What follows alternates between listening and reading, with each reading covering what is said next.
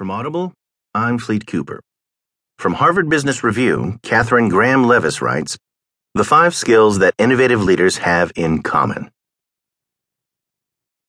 Innovation is critical in a knowledge economy, driving growth, new products, and new methods of delivering value to customers.